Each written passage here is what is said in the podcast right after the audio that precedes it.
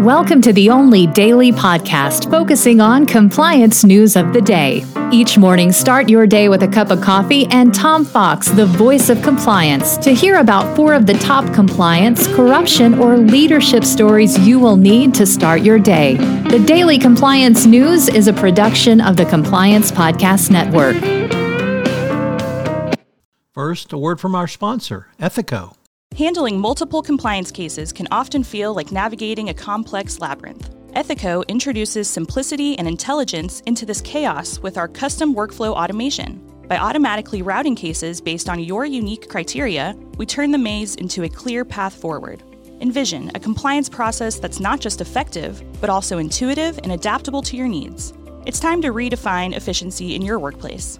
Embark on this journey of transformation at ethico.com/cpn. Book a demo and explore the white paper by Tom Fox, 2023, The Year in Compliance, to discover a world of seamless compliance management.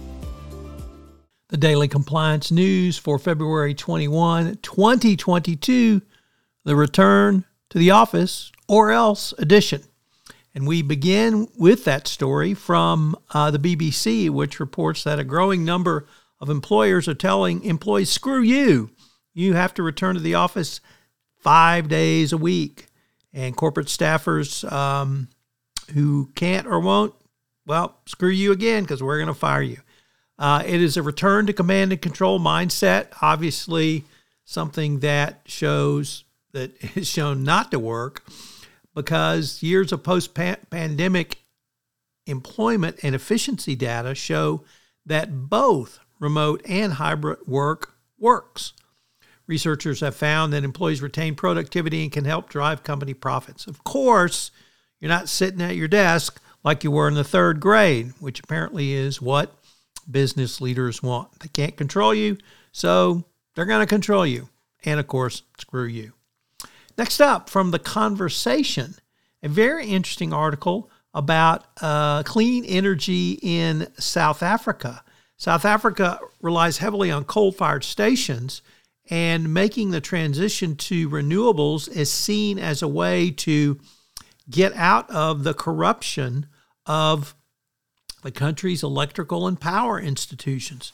Uh, Eskom is well known for their endemic corruption, and by moving to renewables, uh, citizens are seeing a way to break the power of the corrupt state owned enterprises. A very interesting way to use anti corruption. Uh, next up from the Wall Street Journal, a very interesting case is going to trial, and that's in uh, shadow trading. It's the first, or, or rather, shadow insider trading. Uh, a biotech executive named Matthew Panuwat uh, bought options on another drug company during uh, a uh, proposed mergers and acquisition. Very interesting case, not direct insider trading, but shadow insider trading. First time.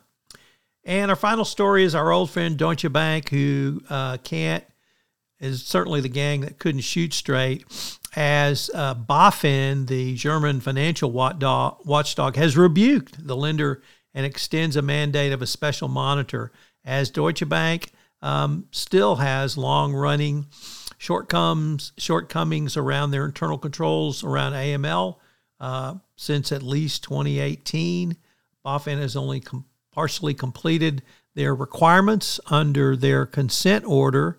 Uh, excuse me, not BaFin. Uh, Deutsche Bank um, has only partially completed their requirements under the BaFin consent order. You have to wonder about the culture of Deutsche Bank. Uh, is it endemically corrupt? Is it so inefficient they can't get things done? Although it took Wells Fargo years to get through their consent order, just a couple of weeks ago, they got out of their 2016 consent order. So there's hope if they'll do it. As I mentioned in the opening of this new podcast series, Compliance Tip of the Day, we are sponsored this month by Ethico.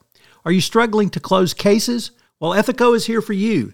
Take advantage of their innovative approach to empathetic or empathic issue intake, streamline case management, and enterprise wide disclosures. Learn more about how you can crowdsource risk management at scale at ethico.com backslash CPN.